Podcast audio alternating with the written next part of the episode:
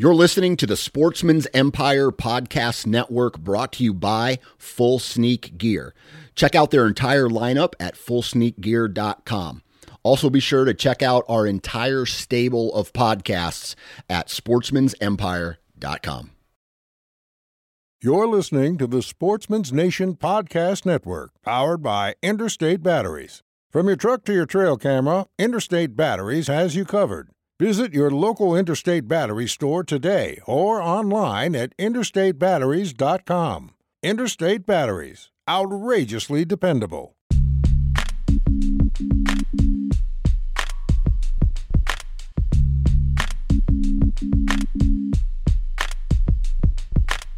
Welcome to the Nine Finger Chronicles podcast, brought to you by Exodus Trail Cameras, the number one podcast for bow hunting product information and hunting stories from across the nation.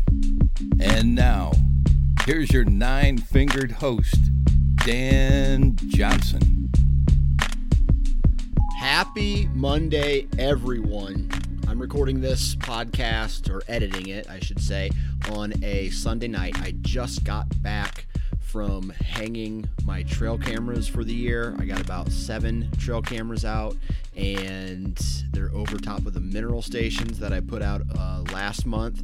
And there's a lot of deer sign at these mineral stations.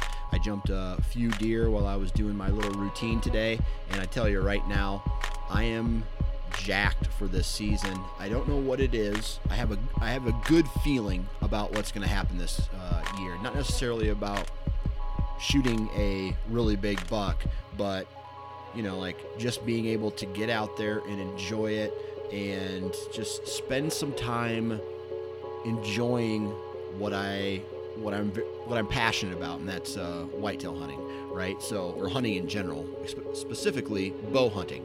So, you know, this is the time of year where you know I got the trail cameras out now and in about three four weeks i'll probably go out and check those trail cameras and i will see what what's on them hopefully good things. Hopefully i got some returning customers.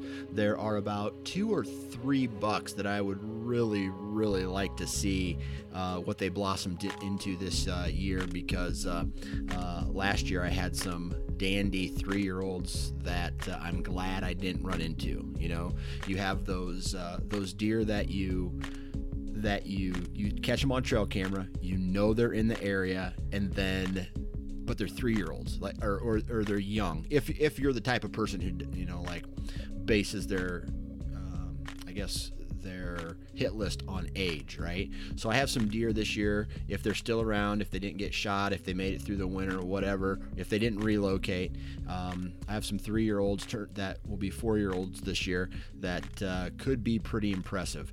And uh, I am definitely, definitely excited to check my trail cameras in the next couple weeks. Now, today's podcast, man, we are talking again with our good buddy Justin Zarr from bowhunting.com. And today we are going to be talking about selling out, the art of selling out. And not really, though. Um, the reason I'm saying that is because I posted a picture on Instagram a while back of our new partner on the podcast, Prime.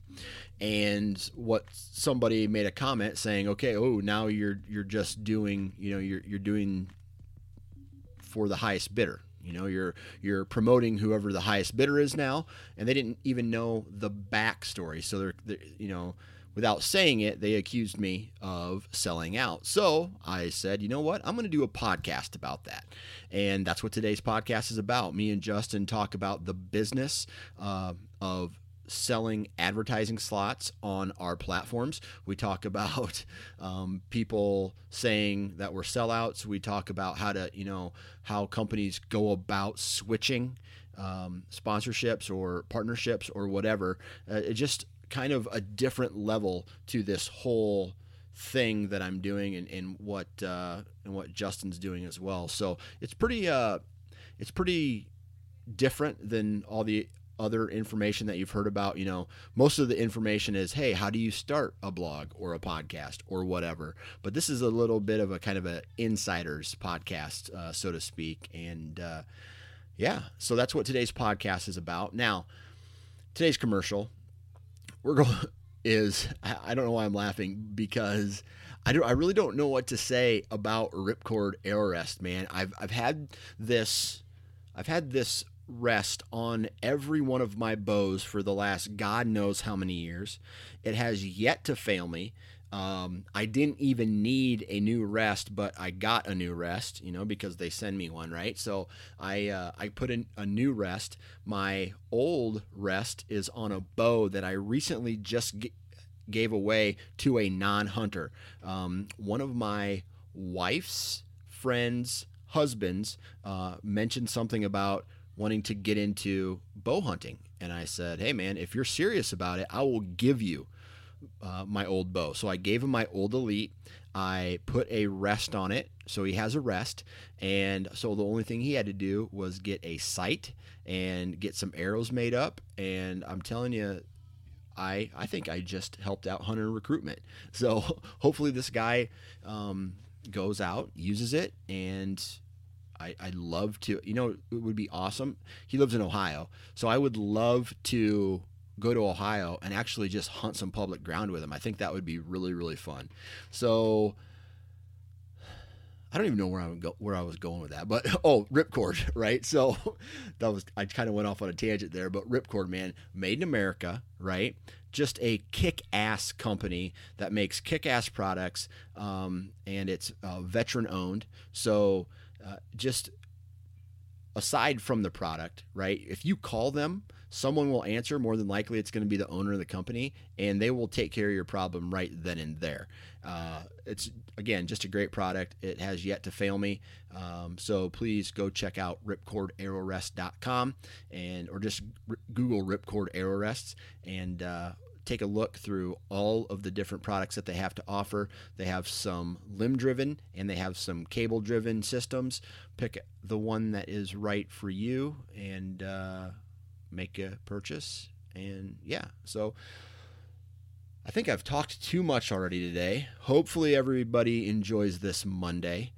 And hopefully if you if you're not enjoying Mondays, then this podcast will lighten it, you know, make it not as shitty so to speak. So without further ado, let's get into today, to today's podcast with Justin Zarr.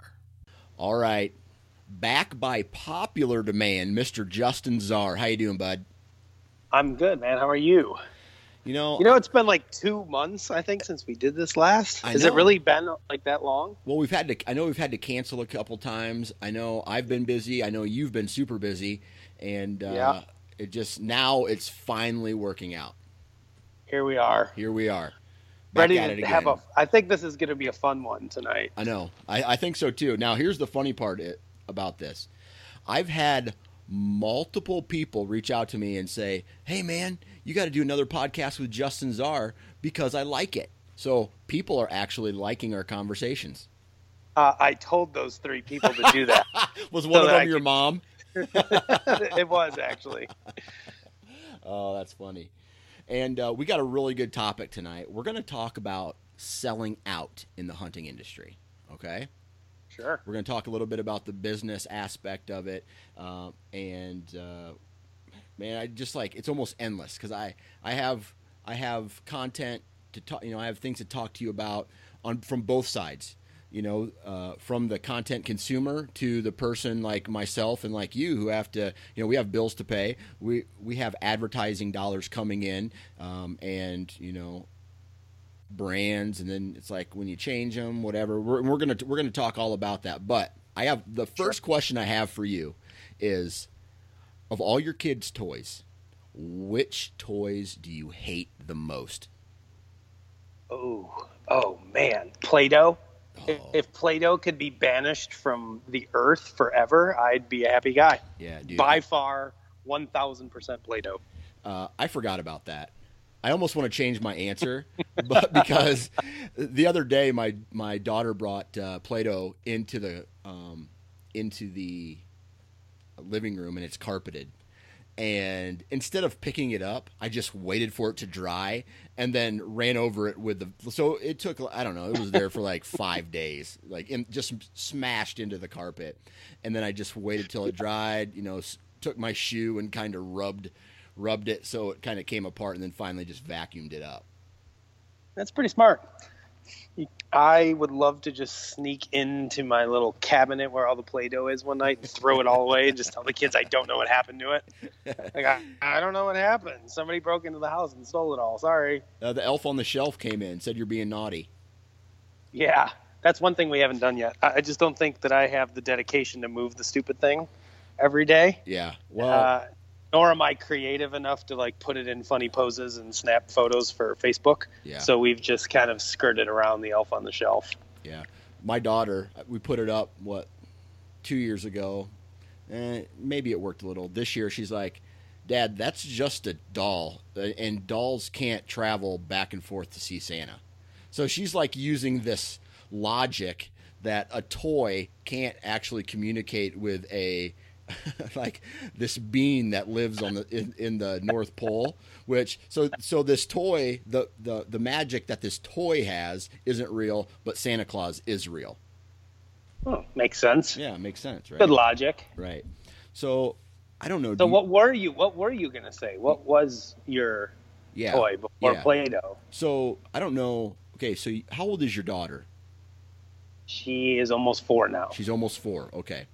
So, do you have any experience with a toy brand called Shopkins? Oh yeah, they're evil Oh, too. Man. I don't necessarily mind the Shopkins, except for some of them are so small. I'm Yes. afraid my littlest child is going to eat them. Yes. That is really why I don't like Shopkins. And okay, so uh, on her fifth birthday, there's one, two, three, four, five, six, seven grandparents. All right, and four out of the seven of them gave her Shopkins. And dude, uh, when she plays with them, there are Shopkin parts all over the place, and they never get picked up. So I told her, I'm just like, hey man, I'm gonna vacuum them up, and I'm gonna sweep them up if you don't pick them up. And it's like walking. Those are the ones that when I'm walking to get a bottle in the middle of the night, so I can calm. It's 2:30 in the morning, and I'm having to calm down my eight month old. Uh, I'm walking to get a, a formula bottle ready, and I turn around and I walk back and I step on all these Shopkins parts, and uh, it just like really pisses me off. I think somebody bought my daughter like some sort of case to keep them all in, but it, she doesn't actually use it. They're Right. just everywhere. Yeah. So we've we've just taken to like getting these I don't know little cloth bins that kind of go in like an organizer thing, Yeah. and I just scoop everything up and throw it in random bins, right. and sometimes in the garbage as well.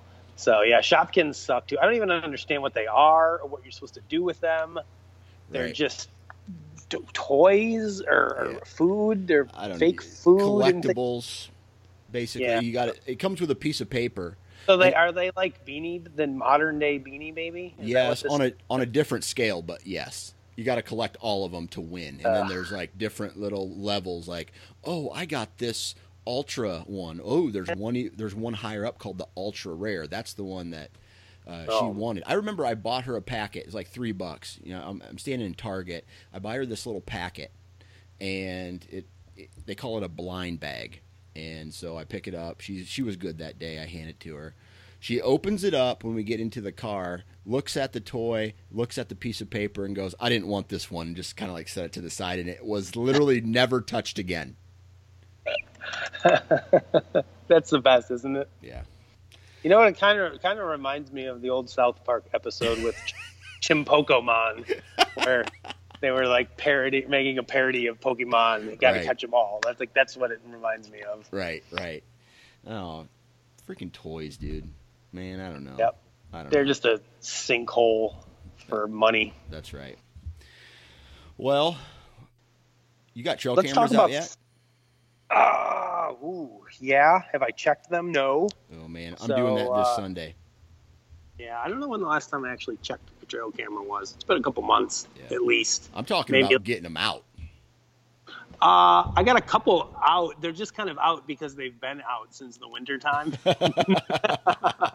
Not because I put them there this summer. So most of them are probably, you know, four foot tall weeds in front of them and whatnot. Right. So it's about time to start moving them around a little bit. I got a couple cell cameras that are out.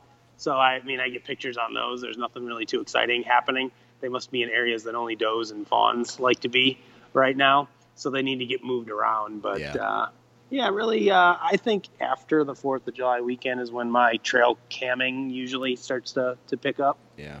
That's typically what I hear. I, I got to get out this Sunday. I already dumped my mineral out uh, like a month ago, and then uh, now I got to go out and get the cameras out in front of them, and hopefully I can uh, start running into some. You know, wait another month. So mid July, about this time, oh, mid July, late July, probably right before August. I'll check them once, and then I'll check them again, uh, uh, probably late August, September first, just to just so I can maybe make that rotation from uh, summer, the summer range to actually putting them into position like pinch points and all that stuff to Sure. get them ready for the season. But man, I, t- I don't know what it is about trail cameras. It's like other than shed hunting and actually hunting, sh- dude, checking trail cameras is right up there.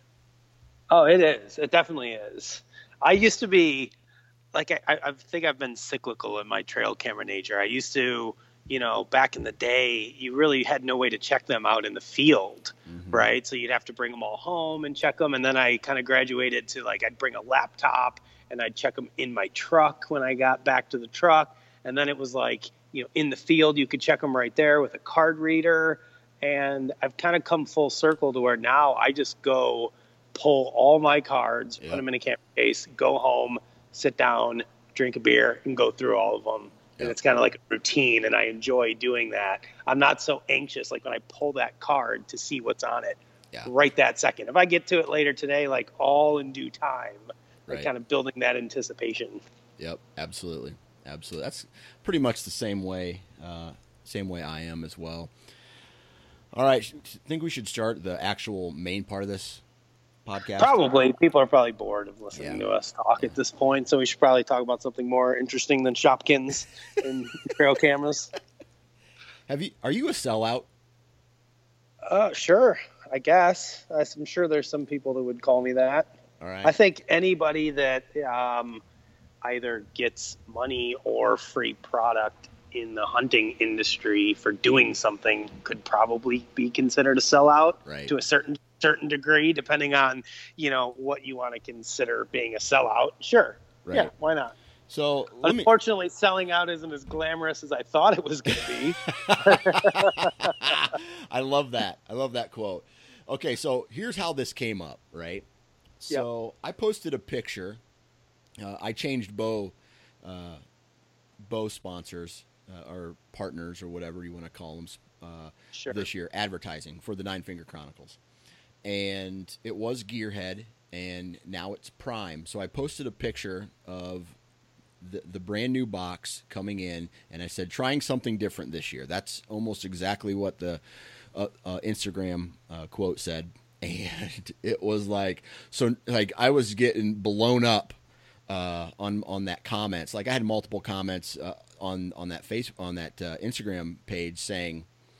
Oh, you're, you know, like, oh, so now it's to whoever the highest bidder is, and Yes. you know, uh, well, That's man, one of my favorites. I wrote that down on my little note note sheet. Right, right. So some guy was like, uh, uh, who doesn't know the story at all, uh, it- you know, is calling me a sellout basically because I changed bow partners.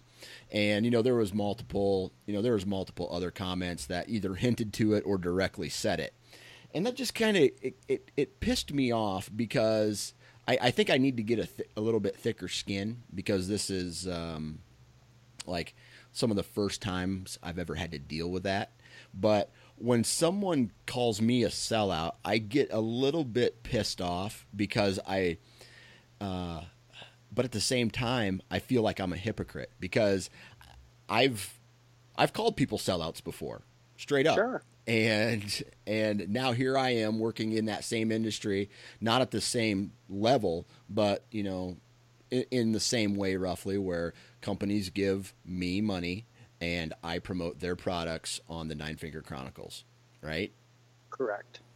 And that's probably the same, you know, the same with you and, and bow bowhunting.com, right?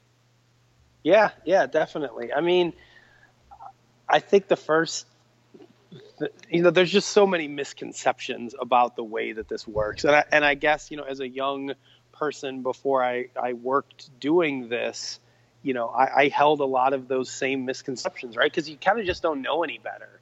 Um, you know, and when you step back and look at it, or you talk to somebody that's been doing it a while and, and kind of get the real information, you know, things start making a lot more sense. Uh, and then maybe your opinion changes on whether or not somebody is a quote unquote sellout, right? Right. Um, so I kind of made a list of like what, some of the things that we hear, you know, when whether it's if we, you know, change a partner or something changes on our end, or you know, I'm active socially with other brands and I see what other people are saying, whether it's you or anyone else. I see people being like, "Oh, you are a sellout," right? Right. so, right. um, you know, I think what the biggest misconception is the one that you really led off with, which is, you know, the, the highest bidder thing, right? There's Right. this there's this weird misconception out there that like if you're uh, a person in the hunting industry, you're me or you're you, that there's some somehow a, a line of of companies that are waving checks at you and they're like, "Hey man, like I want to I want to give you money I to- wish to that was the case. to use my product." and you're like, "Well, you know, you're only going to give me so much and you know, the next guy over there is going to give me more." And even though uh, I don't like his product and it's junk, yeah, it doesn't matter. I'm going to I'm gonna use his product because he's paying me more Right. Right. and then it's all about the money, right? I mean, which is couldn't really be further from from the truth. Yeah. Um, does money make the world go round? Sure. Yep. I apologize, but we had to fight some technical issues. But I'm going to take this moment to whore out and let you know that Exodus Trail Cameras has a 30% discount on the Trek Trail Camera until the 27th of this month. And all you have to do is enter the discount code 9FC30 and you will receive 30% off your Trek Trail Camera.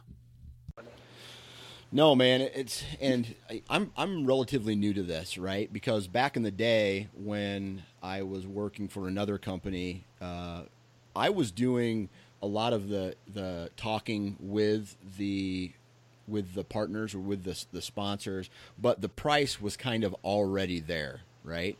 Now, for Nine Finger Chronicles and the Sportsman's Nation, I have to do all that calculating myself, right? Where I have to calculate, okay, I get this many impressions and or downloads or views or likes or clicks or whatever. I have to coagulate that and then I have to turn it into basically a media kit and I hand it out and I have to associate a price with that. And uh, sometimes that can be hard to do. Um, sometimes people like for me it was it was hard to do right? So um, and that's just like before you can even get money from a company you have to do that. You have to value what it is that you're selling uh, that advertising slot and whatnot. So that's that's the the first thing that i had to do. But I, I just kind of want to tell this story real quick um, of the whole bow situation. So, Gearhead, which I, I will say right now is still an awesome bow. Uh, if you haven't had the opportunity to go shoot a Gearhead uh, bow, dude, go go do it. Who knows? It's a unique bow. You might like it. So the second bow that I've always you know had this interest in was Prime. So I was trying to renegotiate with Gearhead, and Gearhead, uh, you know, through some negotiation, um, I, you know, obviously I had more downloads, I had more clicks and likes and shares and whatever in 2017, so my price went up a little bit. Uh, for you know the bigger audience, the more you can charge, and you know I was I, you know wanted to work with them, but Gearhead said, you know I don't think this is a good fit for us. We're going to try to put a lot of our uh, attention into the target archery market, and they said that they they were the ones who terminated the the partnership. So I reached out to Prime, you know, a little while later, and said, "Hey, is there anything any other anything else that we could do? I mean, I know it's late in the game, but whatever." And they said, "Yeah, we you know I'll give we'll give you a free bow, and uh, you can give us a, a partnership." So we worked, we negotiated some terms. So it wasn't like, so so when someone not knowing any of the backstory then calls calls someone a sellout, that's when it that's when it pisses me off a little bit. Which I wish I I wish I would have sold out more to get more money because I could do more things. But sure. you know, I decided to go with a company that makes a really good bow that fits me. Right? I really like that. I really like that brand. I really like their bow, and um, for the most part, it's the bow. Now, for you, and this is this is kind of a loaded question, and I don't I don't want it to be a loaded question, but it's kind of a loaded question. You guys are on a completely different scale than me, right? Bowhunting.com is way above where Nine Finger Chronicles and Sportsman's Nation is from the from the content or from the the viewership, right? The listens, the likes, the downloads. You guys are you, I, I you dwarf me, right? Or I I whatever. And, yes. Yeah, you know what I mean. yep. So when it comes time to make a change in advertising, how how do you guys approach that? Because not a lot of companies can afford that kind of level of exposure. Sure, sure. Uh, well, I mean, to be honest with you, we, we don't like to make change, and we've been very fortunate in the, I want to say, eight years now that we've been selling advertising on our platforms that we haven't had to make a lot of changes. You know, I think that, you know, for all parties involved, whether it's us or the, the partners that we're working with, it's beneficial to have these long term relationships, right? Because we do, to a certain degree, get very heavily invested in their brand, in their product, in their reputation, in our reputation. Um, and when there's a, a parting of ways, you know, after you've been working together at a high level, for a long time, you know, there are questions and there's, you know, then you get the people saying, oh, you sold out. I can't trust what you're saying anymore and right. yada, yada, yada. So, like in our case, like we really try to, you know, go into all of our partnerships, making sure that the people that we're working with have the capabilities to, to work with us and, you know, are potentially committed to doing long term you know deals you know if we can get multi year agreements with our partners you know, we love that because there's assurances on our end, uh, and there's assurances on their end too that we're not going to go leave and you know chase somebody else down that may pay us more money. Even if somebody comes knocking on our door and says, "Hey, we want you to, you know, we want to sponsor you for this whatever category of product." And we're willing to give you more. Like we're not always just going to say, "Okay, great, see you later." Person we've been working with for five or six or seven or eight years, right? Right. So yeah, I mean, there's definitely a, a smaller, you know, group probably of, of people, but I mean, I guess we're like any business, right? We tailor our our sponsorship programs uh, based on the needs of the client, you know, and what what they can afford and what they think is an effective program for them to to reach the amount of people that they want to reach, right? right? Some of our our partners are, are larger than others and they get more more for that, right? They get whether it's more banner impressions or emails or social media posts or um, inclusion in our show or whatever it is that we do. They just have a bigger footprint within our network than maybe somebody that you know can't afford that type of thing. And everybody, I think, understands that. Um, you know, and we're you know you we I, I, say we meaning you and us yep. you know are, are in a pretty fortunate position to be in this kind of digital uh, space right now that everybody wants to be in, right? Digital, digital, digital. It's kind of the hot thing. People are getting away from TV, they're getting away from print, and digital is where everybody wants to be. And in reality, there's only only so many places to, to put your money. If you're a company kind of in the hunting industry or looking to advertise to hunters, there's only so many platforms out there that have a decent reach um, you know, so fortunately for us, we have a fairly hot commodity that's in limited supply. So it's been it's been great for us. You know, we were fortunate enough to to start early, and it was definitely difficult in those first few years uh, to kind of get things going. But you know, as digital has increased and our platform has has grown, it's been a lot better for us. Um, but kind of back to your point, you know, when it's time for us to make a change of some sort in one way or another. It's definitely not a decision that's taken lightly. I mean, Todd and I have exhausting conversations sometimes about what we should do, what we can do, what we can't do, you know, how it affects, you know, our other partners, how it affects our teammates. You know, you got to remember, I've got a team of 20 plus people that film for our show. So anytime we make a sponsor change, that's 20 guys that have to stop using whatever product it was they were using and then start using something else. So, you know, that creates a lot of stress for them and for us. So we certainly don't take the idea of change very lightly. Um, and we've been very fortunate enough that I think the vast majority of people we work with are very pleased with what we do. So we've had very, very little turnover or change in uh, our partnerships over the years. Right, right. So it's kind of funny. Um, I was at the ATA show, and this is a this is kind of a dream scenario for someone, or for someone in our position where let's for, i'm going to just say it was an optics company who approached me and said we want to sponsor your podcast now this optics company is at the very high end of price and i told them straight up i don't see my demographic purchasing your optics based off price alone you know the quality's there it's great but I don't think you know my my demographic can relate to that price point. So my question to you is how how does the demographic of you know I guess the consumers of your content play in how you advertise or who you choose to advertise with? Sure. Well, yeah, I mean it's got to be a good fit. You know, if somebody comes and says, "Hey, we want to advertise Shopkins to your audience," like all right, we, we know that going into that, that's something that's only going to last a very short period of time because if they're, you know, good at what they do, they're not going to see the return on what we offer, and it's going to be kind of a one and done deal.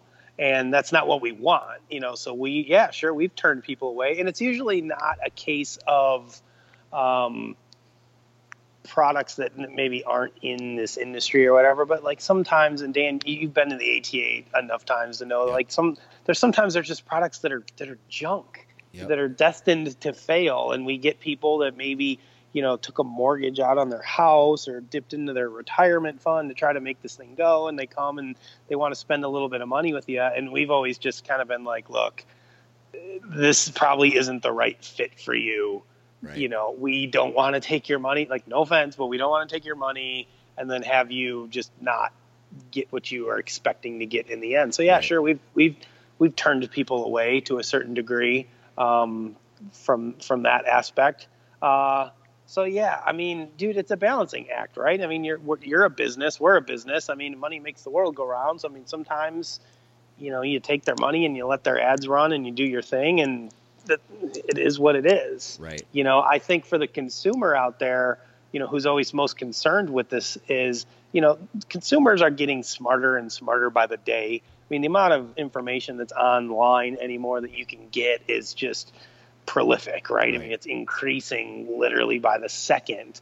So, you know, I think they're smart enough to sift through, you know, the good and the bad, you know, and the one thing that I try to tell everybody when I talk to them about like you know what it is we do. Like ultimately, we're we're a platform, and people pay us to help get their message out to potential consumers. Right? It's still the consumer's responsibility to go research the company, research the product, do all that type of stuff, and don't just m- maybe buy it because Dan Johnson or Justin Zarr told you to go buy it. Right? Right. I mean, I wouldn't necessarily do that, and I don't expect other people to do. So, what people are ultimately paying us for is okay, let's say you've got 100,000 people that watch an episode of Bow Hunter Die.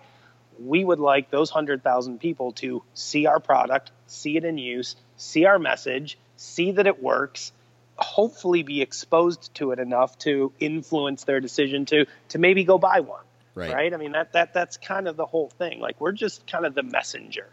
Um, the other thing that I tell people all the time is, you know, every product out there has got its pros and its cons, right? It doesn't right. matter what it is, if it's the most expensive thing or the least expensive thing, right?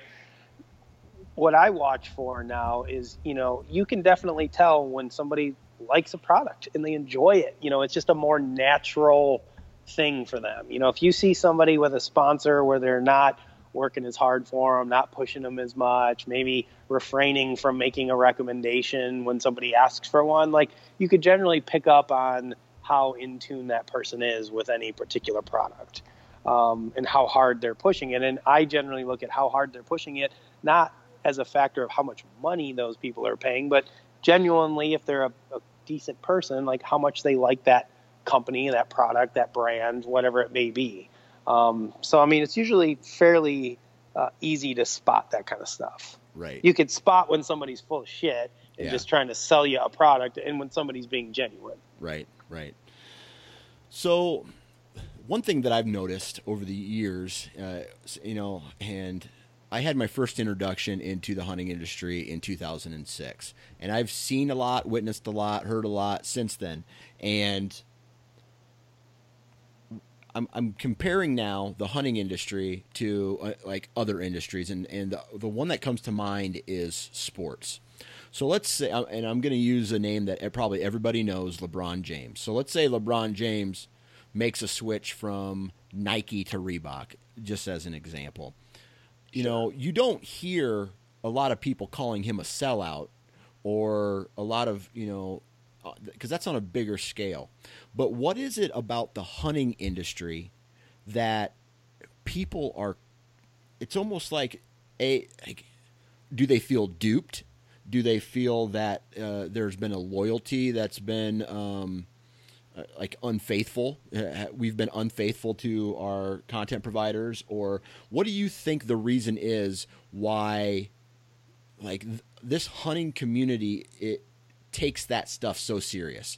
I I think a lot of it has to do with the fact that hunting uh, is much more accessible, maybe, uh, than like so something like basketball. Yeah, sure, it's widely accessible. I can go to the local gym and play basketball, but I know that I'm not LeBron James, and I will never be a professional basketball player to any sort of caliber, and a zero opportunity for me to get sponsorship. But I think a lot of times you know, people look at other hunters and they say, well, I could do what that guy's doing, right? So some of it's maybe like a, a, the jealousy factor, Right. right. Because they're like, oh man, I wish I was getting paid or I was getting free gear or whatever.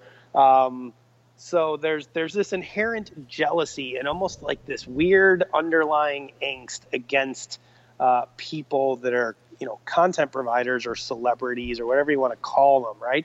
And you hear it all the time, not just sponsorship based, but you hear it with like, oh, they could never kill a deer if they came to the farm and where I hunt, Yeah. and and they're not that good of a hunter, and this and that. You hear a lot of these other things like outside of the the sponsorship part of it. So I think there's this weird underlying layer of jealousy that people have um, there.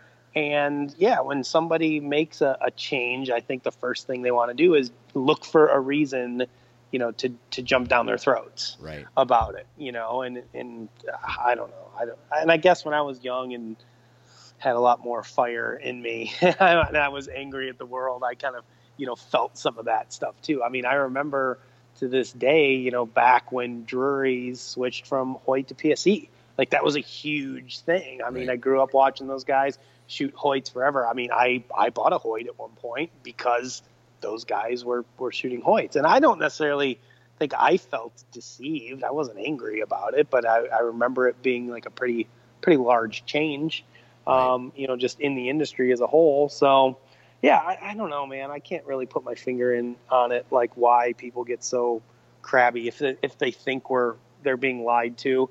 You know, I think that's that's maybe part of what it is because you hear a lot of the comments of like, oh, yesterday you said that this was the greatest product in the world, and you know, tomorrow you're going to say that something else the greatest product in the world, which is partially why I always try to, you know, whenever we talk about a product or, or whatever, I try not to say that it's the greatest thing in the world because it's such a subjective Yes. thing. Like what's great to me Yeah. isn't great to the next guy, and I realize that not every Right. product is for everyone. You know, if I think a particular product is really good at doing something, right? If I think Lone Wolf is awesome for being a, a run and gun, lightweight, quiet, packable, you know, setup, I'll pitch that. I'm not going to say it's the greatest stand in the world for all for all occasions for everybody, right? Because let's face it, it's not. If you're a dude that likes hunting out of ladder stands, like I want to bring my son with me on a hunt this fall, and he's not climbing up a set of lone wolf sticks at six years old. He just isn't. Right. So I'm going to go buy a ladder stand. I'm going to buy a double ladder stand, and we're going to hunt out of it this fall. And it's not going to be a lone wolf, right? Yeah. So I mean, I, I think you know us as content providers you know just need to be careful in the way that we talk about things. Again uh, we're there to get the message out. Hey this bow that i'm shooting weighs this much and it's this fast and my experience with it has been this. And if you think you may want to buy one go to your local dealer and check one out and see what you think for yourself right? Not like this is the greatest bow i've ever shot in my life guaranteed to kill booners go go get one and you can be like me like that's not the message that we want to send Right, right. If it wasn't for X product, I couldn't have shot this deer. Yeah, Yeah. yeah, and oh man, I I hate this when when when video people do it, and I've been guilty of it. It's just like a slip of the tongue.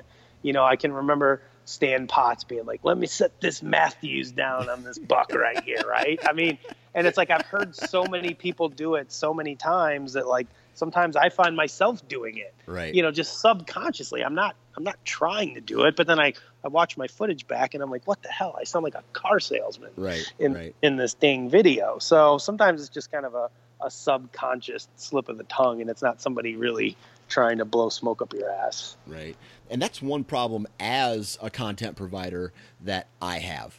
And, and you used the the example of Lone Wolf, so I, I'll use it too. So like for me, like man, I've been using Lone Wolf for a very long time. They're a partner of the podcast, and I believe very strongly in their product for what it is that or how I hunt.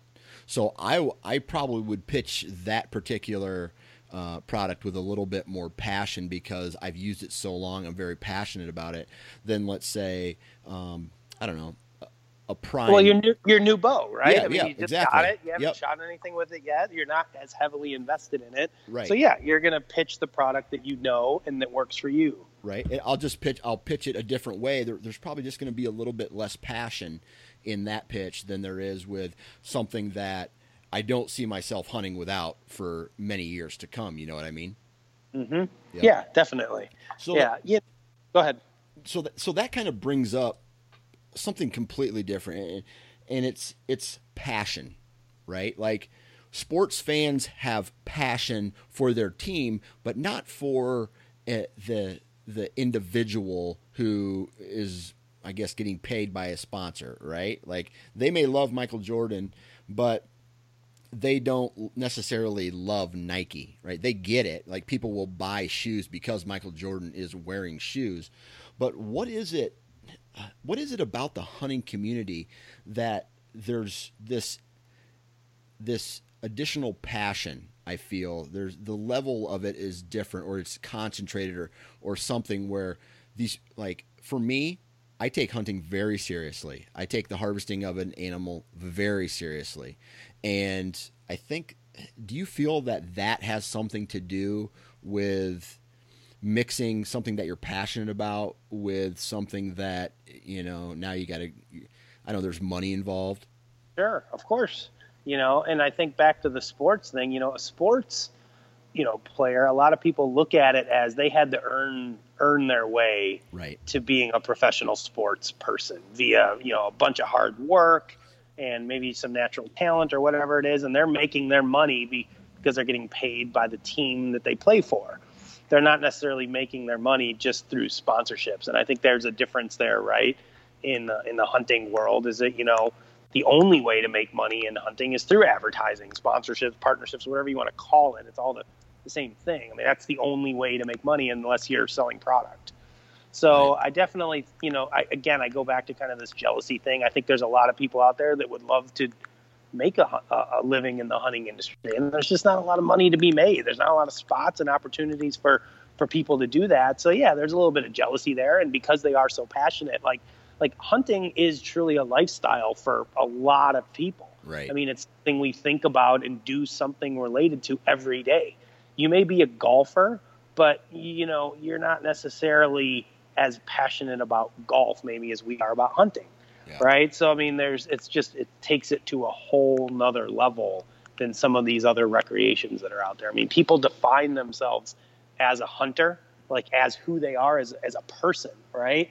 You don't see a lot of people defining themselves as a softball player or as a Right. golfer Like it doesn't, their life doesn't revolve around it. Hunting is just way different. You know, maybe it's the, the, you know, core of our human nature, you know, that, that gives us this attraction to hunting and makes us so kind of passionate about it. Do you think any of it has to do with we are killing a wild animal? Well, sure, of course. I mean, I think that's the raw nature of it, right? Yeah. I mean, that's what appeals to it at our very base sense of being a, a, an animal ourselves. Right. So yeah, I mean, there's definitely a lot a lot of passion there. Right. So one thing that I I've been able to like before I started working with companies and signing these agreements and, and having you know having advertising and pitching these products is being able to do my own research and do you know I don't know do my own research, look for what best fits my needs and whatnot. And, you know, I try to do a good job of saying that to people, um, but obviously you have to make both sides happy, right? Um, but what what do you say to the people out there who are making those comments? They're they're the they're the first one to jump on their keyboard and call us a sellout. Uh, sure. I mean, we're are are are they directly influenced by what we say? I mean, if I told them, "Hey, man, you got to pick this product up now," were they going to? Are they going to do it? Or what? What message would you have for those people? Sure. Well, I think there's two points here. You know, the message that I have to those people is usually I just try to to clarify whatever point it was that I was making at the time or whatever point they brought up and dispel any of those myths or misconceptions. Like I've been pretty open and honest, or as open as and honest as I can be. You know, most, if not all, of our contracts have non-disclosures in them where we're not allowed to talk about certain things, right? Right. Um, and that's just to protect both sides. You find that in any business agreement. Um, so I say as much as I can, you know, within reason, to try to help correct. Uh, you know those those myths that, that people seem to have out there. To your second point, do I think that those people who are who are angry and crabby and, and yelling are influenced by our decisions of like what we shoot or what we use? Mm, yes and no. You know, there's always a part of our subconscious that sees a product. I mean, um, my purpose for for doing using a product or whatever is to gain exposure for whatever that company is. And if I've exposed that product to somebody, whether they want to use it or not because I use it, doesn't matter. It's a moot point. As long as they know that this brand and this product and what it is and how it works, I've done my job. I, it's the company's job to create awesome products uh, at a good price that people can afford that they're going to buy. Like that's on them. Right. All I can do is put it in front of people, show them how it works, how I use it, you know, and let them make the decision from there. So even if they're not going to buy it because Justin's using it or Dan's using it, we've still done our job if people are aware that, you know, Quest makes this bow and Mathews makes this bow. Like that is my job to make you aware of what these products are, what the features and benefits are, and then let you make the decision from there. Right, right.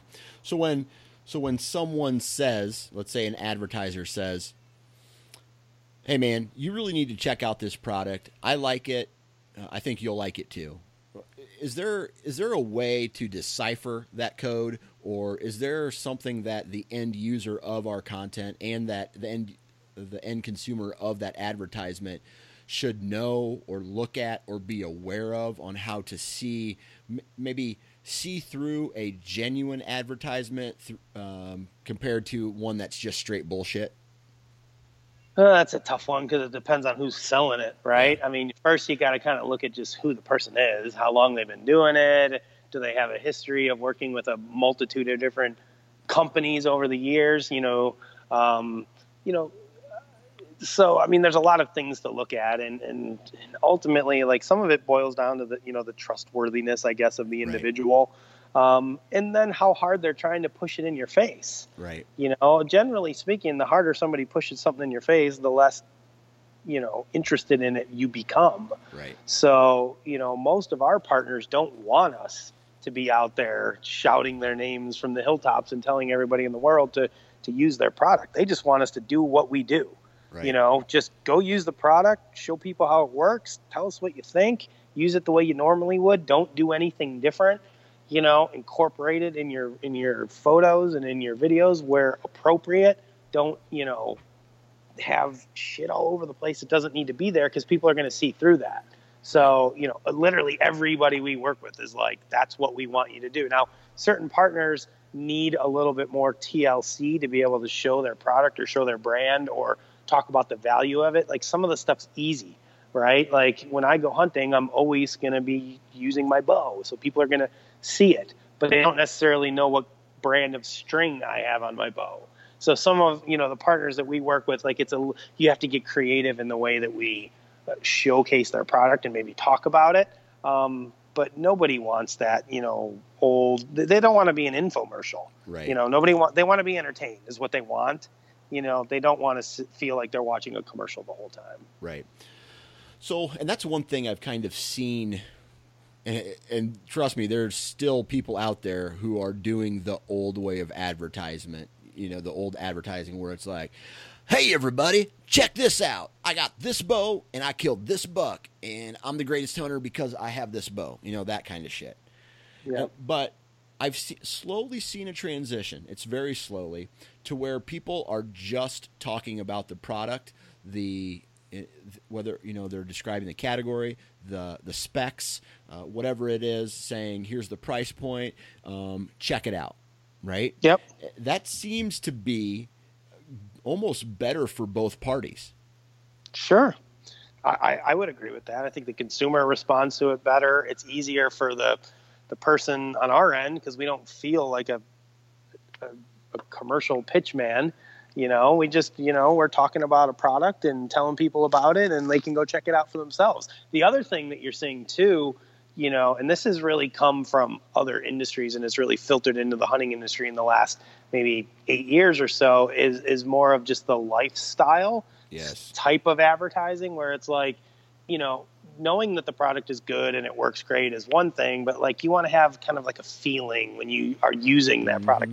You're wearing that gear or holding that bow or using that tree stand, like there's a feeling that comes with it. And that's a lot of the lifestyle stuff that you're seeing. So again, it's not so much in your face like, buy this product because it's the lightest, strongest, quietest, fastest, whatever. It's more of a just depicting people using it and giving them this feeling where it's like, dude, I, I don't know about you, but like back to the lone wolf thing, like I get a feeling when I'm grabbing a stand and a set of sticks to go on a hunt that you just like, you're like, this is badass. This is awesome gear. Yeah. And it, it, it, it's a good feeling to have. And I think, you know, advertising is definitely going more in that direction as well. Right. And I'm and, and I'm not a uh, I'm not an advertising specialist by any means, but at the same time, I get there there's certain things I can relate to from a kind of a lifestyle brand uh, or a the feeling that you're talking about, but there's other times when I think it's it almost goes too far to that side. And Sure. it's almost like yeah. unless you like how do I put this? I'll just say it the way it's coming into my brain and that is you're not cool unless you have this product. You know what I mean? Sure. Not Sure. that it's opposite of hey, if you want to kill a big buck, you need to use this product. It's more along the lines like if you're not using this product, you're really not that cool. It's a status symbol. Yeah, exactly. right? I mean, and and if you're a company that's made a product and it's become a status symbol, dude, good for you because that's Right. probably one of the hardest damn things to do.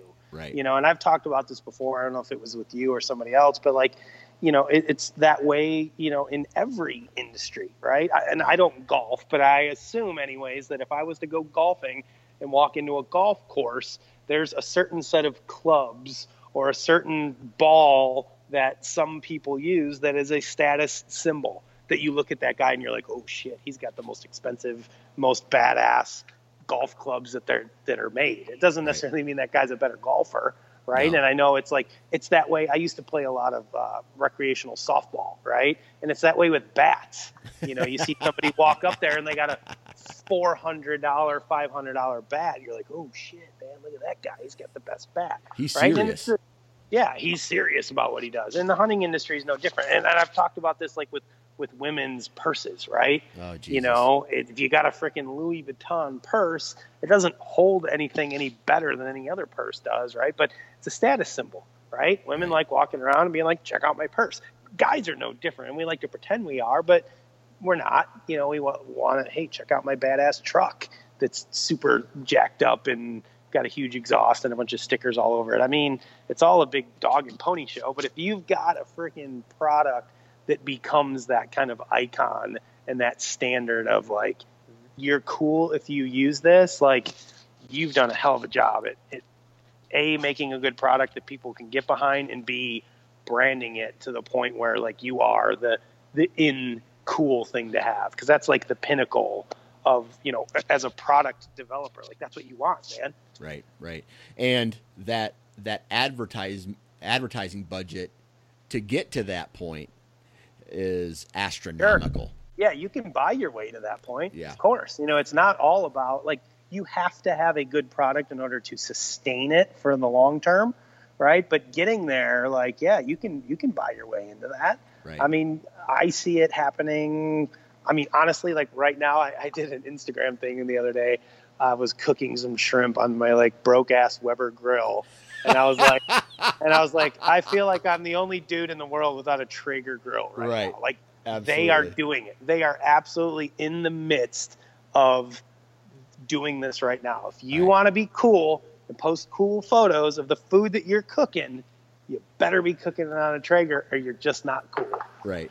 You know, I mean, the other brands, eh, and just just you know, last year or however long ago it was Yeti, right? And, and Sure. you know, And it's still a status symbol, Right. dude. I mean, I was at my son's t-ball game last night, and there's you know women walking around with Yeti bags that are two hundred some dollars to carry their kids, you know, t-ball gear in, and everybody's Right. you know got their tumblers, and you know, I mean, it is one hundred percent a status symbol. You know, it's a great product too. I mean, it's definitely a very high quality product, but they've reached that pinnacle of being the, the the measure by which all other products in that category are judged.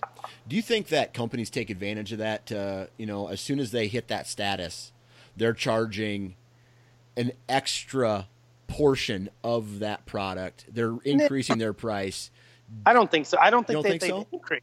I think a lot of these companies start with super high prices, and that's what gives them the allure, right? We have this weird thing where we believe that the more expensive a product is, the better it is, right? Right. So if you come out with a high end product, even if it's affordable to manufacture and you could sell it for the same price as a mid level product, people aren't going to look at it the same as a high end product Right. unless it's got a high end price, right? Right. So I think it's it's a it's the other way around. I think you start with a high price, then people are like, "Oh man, that thing cost a bunch of money. It must be really good. It must be a lot better than everything else." And then it kind of helps build that brand from there. Right. So, but I mean, like in Yeti's case, they've dropped their prices on almost everything they make. You know, on all their coolers here pretty recently. Yep. You know, to try to you know maybe be a little bit more competitive. So, yeah, I mean that's uh, it's it's an interesting marketing pricing kind of weird world that I don't even fully understand myself. Right, right. And it's it's just it's funny how when you think about it too, the hunting industry is very small, right? There's Yes. not there's not a lot of compared to other other categories or markets, let's say like sports, Sure. right? There's thousands and thousands of brands when in you know, in the hunting industry, there's probably under hundreds of brands in a Sure. in a specific category. So when you know when when you go to these trade shows, whether it's the Iowa Deer Classic or the ATA show, people are repping their brands hardcore. It's like they walk around in like gangs, Yep. and, and Yeah, I mean, everybody's passionate the- about it. that's the back to the passion thing, Yeah. right? You know, I think you saw this, uh, you know, when Rage first came on the market, dude. I mean, they spent a pile of money advertising, you know, and they bought, you know, a huge share of the market. And granted, they've got a good product. If it didn't work, it didn't kill deer effectively, people wouldn't use it. Right. You know, they wouldn't be able to sustain it. But yeah, they spent a lot of money to get to where they're at today, and now they're the the juggernaut uh, in the broadhead category. You know, but I, I, I will say this: like when it comes to what we do in, in selling advertising, sponsorships, partnerships is kind of the new thing. Like sponsorships is out, right? There's just kind of like negative connotation with a sponsor. But if they're a partner, okay, then great. Whatever. It's all the same thing. Doesn't matter what you call it.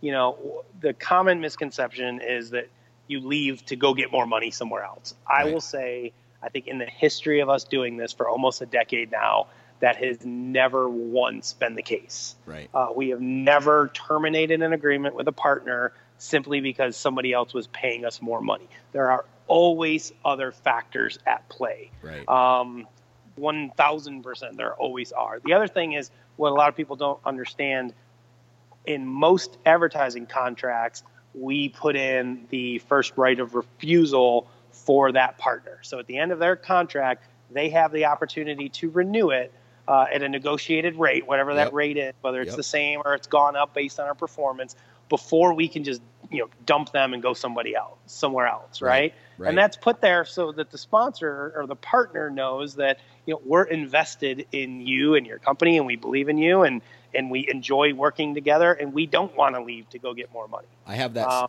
I have that same thing, and I even give returning uh, returning partners additional discounts on rates. Sure, of course. Yeah, I would say there has been a multitude of instances where we have, you know, had to reduce the amount of money we're getting paid from a partner for one reason or another because we didn't want to make a switch. We could have, Right. you know, we could have said, ah, you know what, we'll just go get somebody else for the same or more. But you're so heavily invested in that company, in their brand, and their products. You use it, you like it, you don't want to leave. So sometimes you're willing to make some concessions, you know, maybe take a little bit less money. And, and so much of that is based on like their performance as a company. Like people have to recognize like these companies only have so much money to spend. Right. And if they have a if they have a down year, you know, the archery industry as a whole has been down the last couple of years. I think three years in a row now we're seeing double digit, you know, losses almost across the board. So people are cutting advertising budgets. So when somebody comes to you and says, "Hey, dude, my advertising budget is literally half of what it was last year," what do you what do you do? Right? Right. You either say, "Okay, we'll restructure your agreement to make it more agreeable for you," or you flip them the bird and say, "Good luck," and you go try to find somebody to replace them, which isn't as easy as everybody thinks. Right. You know, Right. um, and so much of what we do is based on relationships you know at companies and there's all this people moving around between businesses. There's companies that are getting bought out. So you know when you see a change it's not just because of money. Like we may be working with somebody for five six seven eight years. That company gets bought out. They get absorbed by a bigger you know investment firm who decides yeah we're going to cut you right? I mean Yeah. it's the equivalent of, of getting fired. Yeah. so then at that point, you got to go out and get a new job.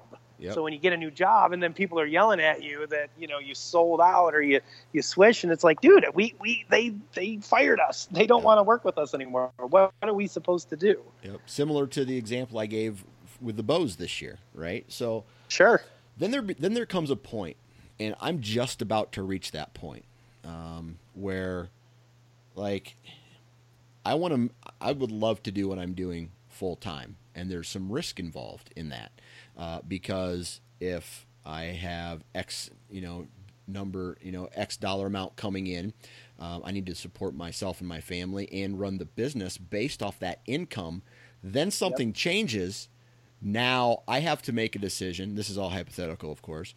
Uh, the, the the person has to make the decision. Do I go back and get a uh, another job, or do I go out and find whoever's willing to give me money because I want to support? You know, I need to support not only this business because uh, you know, just like you, you have a stable of camera guys that you have to pay. You have fees associated with you know website hosting and all you know all everything right. There's fees with any business, so there there comes a time also where I either you know, if I was to remain 100% loyal to a brand throughout the entire existence of, of let's say, the Sportsman's Nation, I could, and I was never to u- going to use a, a, a brand that was a, how do I put this, uh, a direct, uh, what's the word I'm looking for, Justin? Uh, in competition. There we go. A Competitor, sure. yeah, competitor of the other brand. uh, or in in that same category of product and shutting down Sportsman's Nation altogether, man, I think that people would be pissed that I didn't do it because of the content that is being put out, right? Sure. Yeah, dude, it's a it's a slippery slope and it's a scary situation, you know, as a small self-employed business owner having to make those decisions. Uh, you know, on what's the right thing to do because at the end of the day, it's not just, you know, the the podcast and everything else. Like right. you're you need to put food on the table. Right. You got doctor bills to pay. You got right. a mortgage to pay. So I mean, there's definitely business decisions, you know, to be made there, and you know, sometimes a change is required. You know, I think we're we are fortunate enough to, you know, have other businesses that that pay quite a you know bit of our income.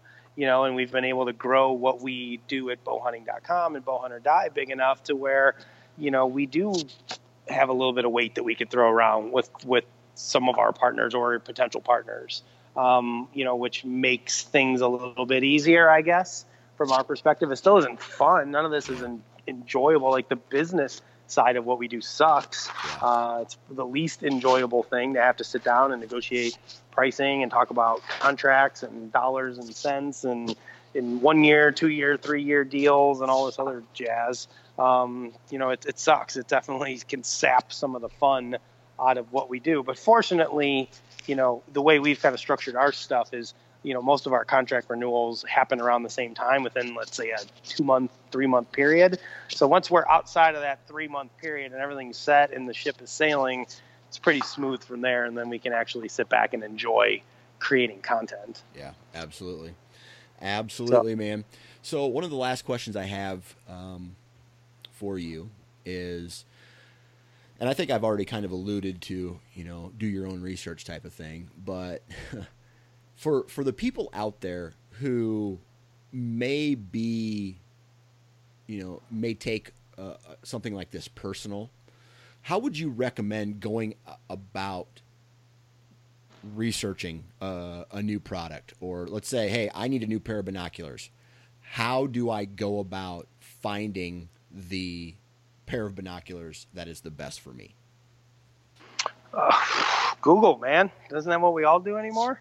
Yep. Right? I mean, we read content. Uh, you know, reviews are huge. You know, you got to be careful with reviews because a lot of times they're um, from people that have like. A lot of companies will do this, like, hey, if you bought a product from us, come back and leave a review of it, and you'll be entered to win a free some other product. So, you know, they're asking people, like enticing them to leave reviews. So you got to be careful for that. Amazon's got a problem with a lot of like fake reviews from manufacturers. Yeah. Um, so you just have to be leery there. I mean, just check multiple sources. Um, ask your friends. You know, I mean, we all have you know followings on social media, whether you're us or you're anyone else. You know, put a post up there, you're gonna get recommendations. You can join plenty of Facebook groups. I mean, Bow Hunter Die has a Facebook group with like thirty or forty thousand members. If you were to go in there and be like, "Hey guys, looking for a new set of binoculars. What is everybody using, and what do you think?" You're gonna get opinions from a bunch of different people.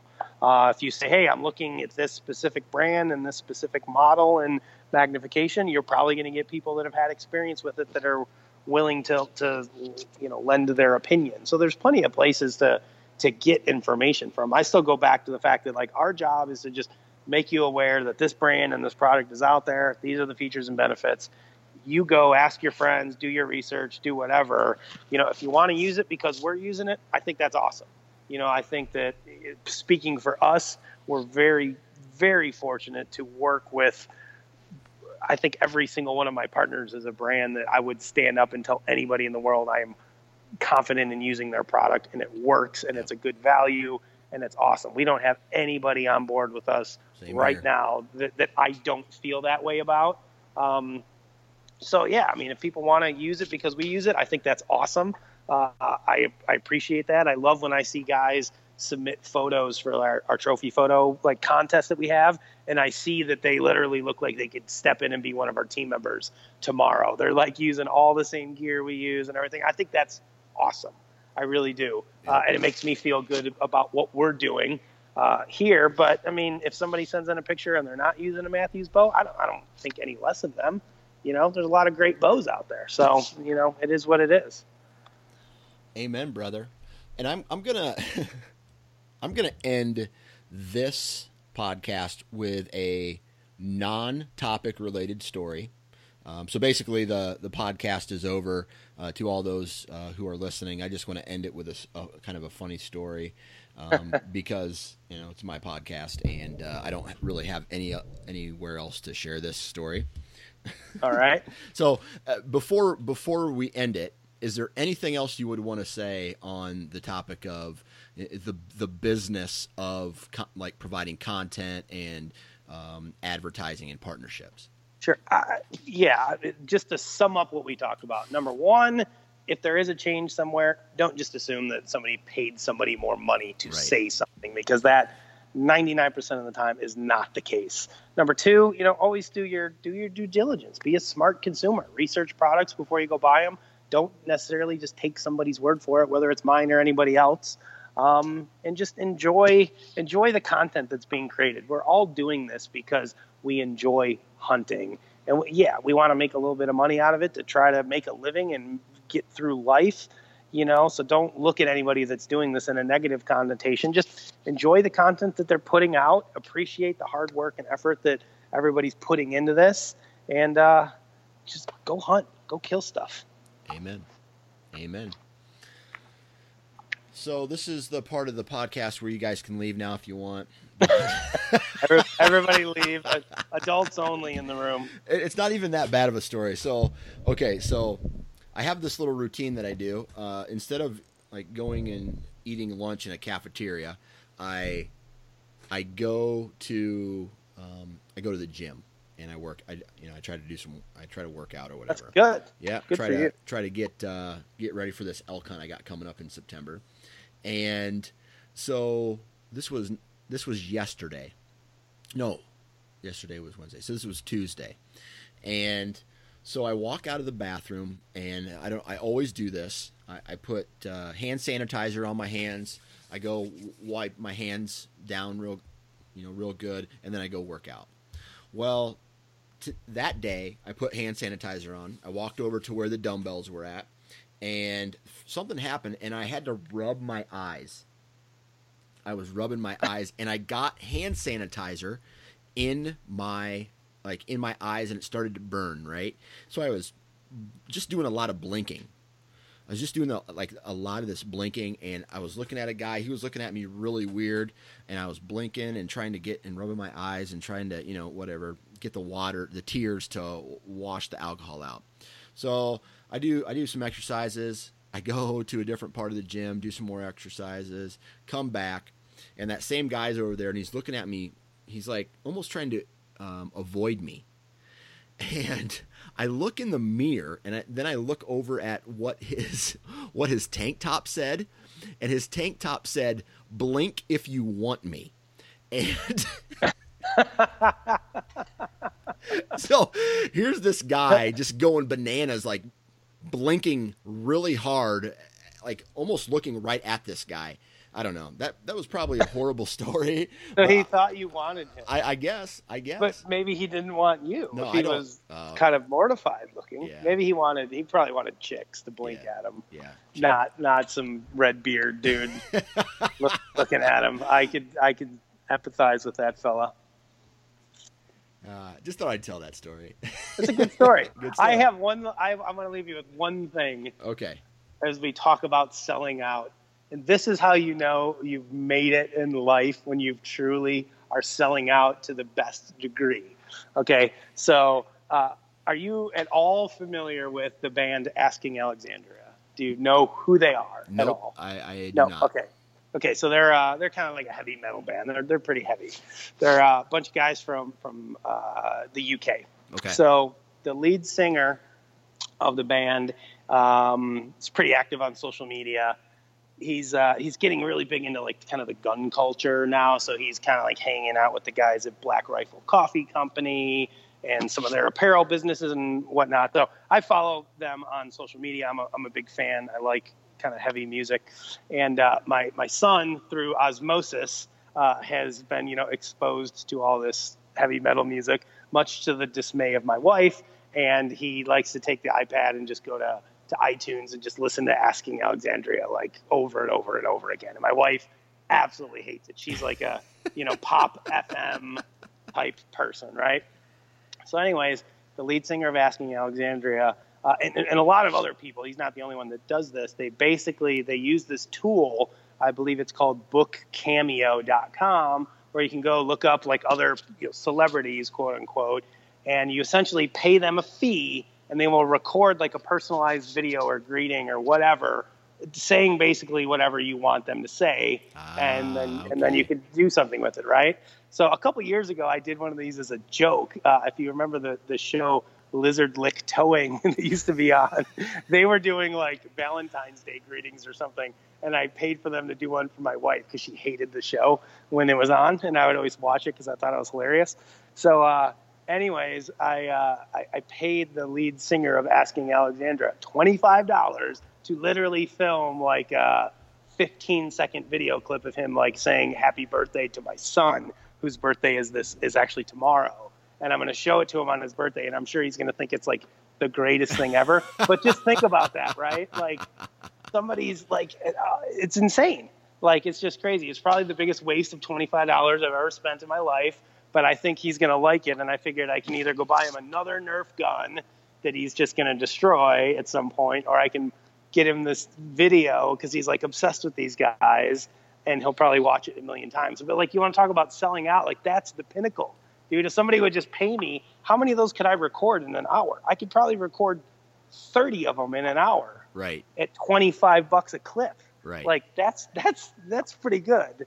So that's my last story about selling out. I'm sure my wife's gonna love the video and I show it to her tonight. I think someday, as I get older and maybe closer to retirement, I'll probably sell out. Why not? Why not? But you have to be like popular enough to really sell out. Right, That's right. the thing. Like I want to sell out.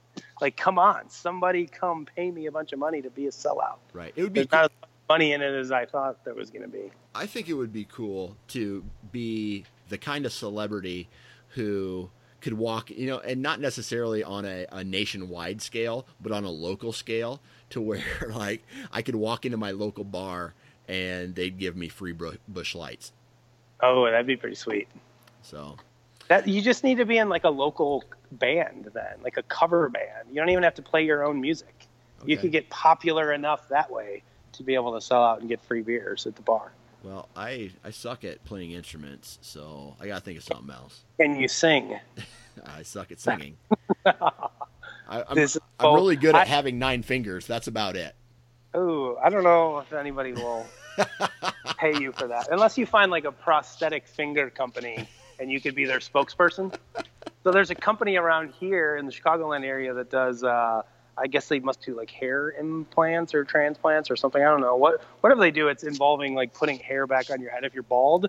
And like Brian Urlacher is their their big spokesperson. So when you drive down the highways around here, there's huge billboards all over the place of Brian Urlacher, but he's got hair now, and it says like you know Brian Urlacher came to the whatever Chicago Hair Institute or whatever the hell it's called. Oh, and uh, so I was like, sweet man, he'd like totally sold that. Would be selling out, right? To be the spokesperson for the the hair rejuvenation place. Amen. Amen. Well, There what do you you go. what do you say we call it quits? Sounds good. I'm gonna go to the gym All right, man. We will talk to you later. later. Huge shout out to Mr. Justin Zarr for coming on the podcast tonight and chatting with us. Huge shout out to all of you for taking time out of your day to listen to this podcast. I really appreciate it. Hopefully, you are getting enjoyment. Hopefully, you are getting maybe a little bit of an education out of this. Keep an eye out for the Nine Finger Chronicles vlog. Episode number one is coming very soon. Um, I actually just have to finish editing it, and uh, then I will be launching it on YouTube and on Facebook. So keep an eye out for that. Also, huge shout out to all the partners of this podcast Exodus, Wasp, Lone Wolf, Deer Lab, Prime, Ripcord, and Ozonics, man. Without those companies, this would not be happening. So please go out and support those companies. And uh, a lot of those companies have uh, nine finger discounts. So keep an eye out for that. Now, social media man, as always, you know, if you like this podcast, follow us on social media, not only Sportsman's Nation and Nine Finger Chronicles, Facebook and Instagram, but all of the podcasts that are on the Sportsman's Nation. Keep an eye out for awesome new vlogs coming from the Nine Finger Chronicles and the Southern Ground podcast as well. I think that's about it, man. Uh, be nice to each other. Be kind to each other. Um, if you haven't, I don't know. I'm, in, I'm just in like in a really good mood tonight uh, because I got to go out and enjoy Mother Nature today. It wasn't so brutally hot. Um, I actually kind of an off story, but I was kind of sneaking up on this doe today just to see if I could get within shooting range of her. I got within shooting range of her, probably about 20 yards. She didn't have a clue I was there, and um, so I just leaned up against a tree. I, I wasn't even crouching in the weeds, just leaned up against the tree, and I watched this doe feed and just observed her movement and her body language, how she reacted to different noises, and just observed her and that that right there is freaking awesome. When when you get the opportunity to be in their world and watch a deer completely relaxed you know hopefully i can take away something from that encounter even though it's not the hunting season. Uh, how she used the wind right? How she because this was a mature doe so how she used the wind how she had her um, body positioned, you know, how she was eating and, and scanning the whole time, just kind of catching them in that relaxed state. Uh, a lot of times during the hunting season, you don't really get to have encounters like that. So uh, I'm glad I did. And then, last but not least, guys, it is getting close to tree stand hunting season, hunting season, tree stand hanging season. So, with that said, if you're going to be in a tree, hanging a tree stand, please wear your damn safety harness. Have a good week.